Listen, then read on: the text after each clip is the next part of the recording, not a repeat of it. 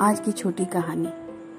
बर्धा में एक शिक्षक के परिवार रहते थे, जिसमें पति, पत्नी और उनके एक छोटी सी प्यारी सी बेटी जो टीचर थे, उनका, वो बहुत ही अच्छे थे, सज्जन आदमी थे। उनकी जो पत्नी थी, वो गृहिणी थी।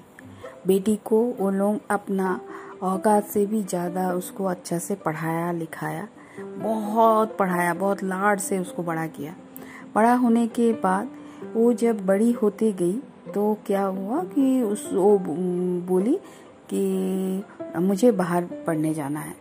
उनके पास इतने तो ज़्यादा पैसा नहीं था, तब भी उन्होंने उसको बिना ये लेके, कर्ज लेके उसको दिल्ली जैसा शहर में पढ़ाया।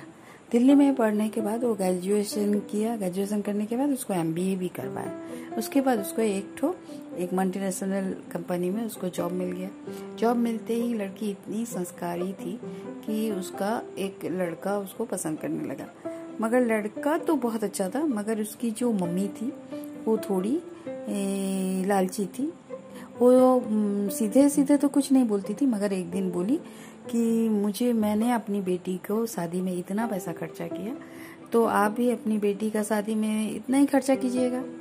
ये बात लड़की को बहुत बुरी लगी, बोली, मैं इतनी पढ़ी, मेरा मम्मी पापा ने इतना पढ़ा लिखा के मेरे को बड़ा किया, और मैं आज दहेज दूँ, ये तो कभी नहीं हो सकता। तो उसने कुछ बोला नहीं, वो वहाँ से चुपचाप साइड हो गई। लड़का बहुत चाहता था मगर वो बोली, नहीं, ये आगे नहीं चल सकता, क्योंकि हम लोग का सिर्फ़ लड़का लड़की का तो शादी नहीं ना, एक दो परिवार का भी होता है, साथ है तो हम नहीं रह सकते तो फिर उसकी मम्मी को वो बोले, लड़की बोली कि आप खुद देखिए अपनी तरफ़ से एक लड़का, कोई भी लड़का से मैं शादी कर लूँगी। फिर उन्होंने एक बहुत अच्छा लड़का से शादी ठीक किया।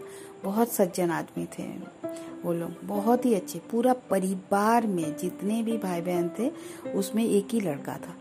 तो इसको ये लोगों को भी बहुत पसंद आया, लड़का वाला लोगों को भी, लड़की बहुत पसंद आया, लड़की वाला लोगों को भी, लड़का बहुत पसंद आया।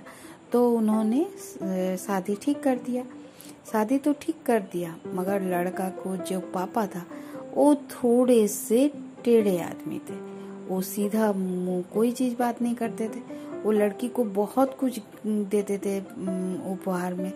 मगर वो मम्मी उसकी मम्मी पापा से बहुत कुछ लेने की कोशिश करते रहते थे।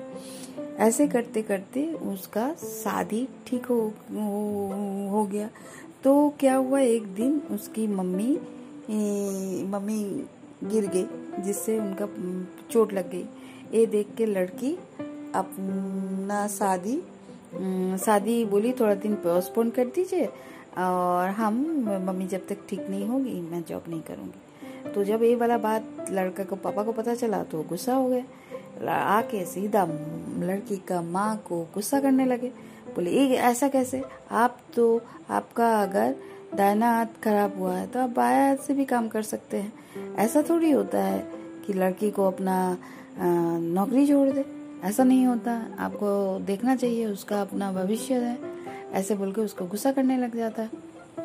इससे लड़की बहुत दुखी हो जाती है। लड़की बोलती है वो लोग शादी से पहले ऐसे जब कर रहा है, शादी के बाद वो लोग और क्या करेगा मेरे साथ?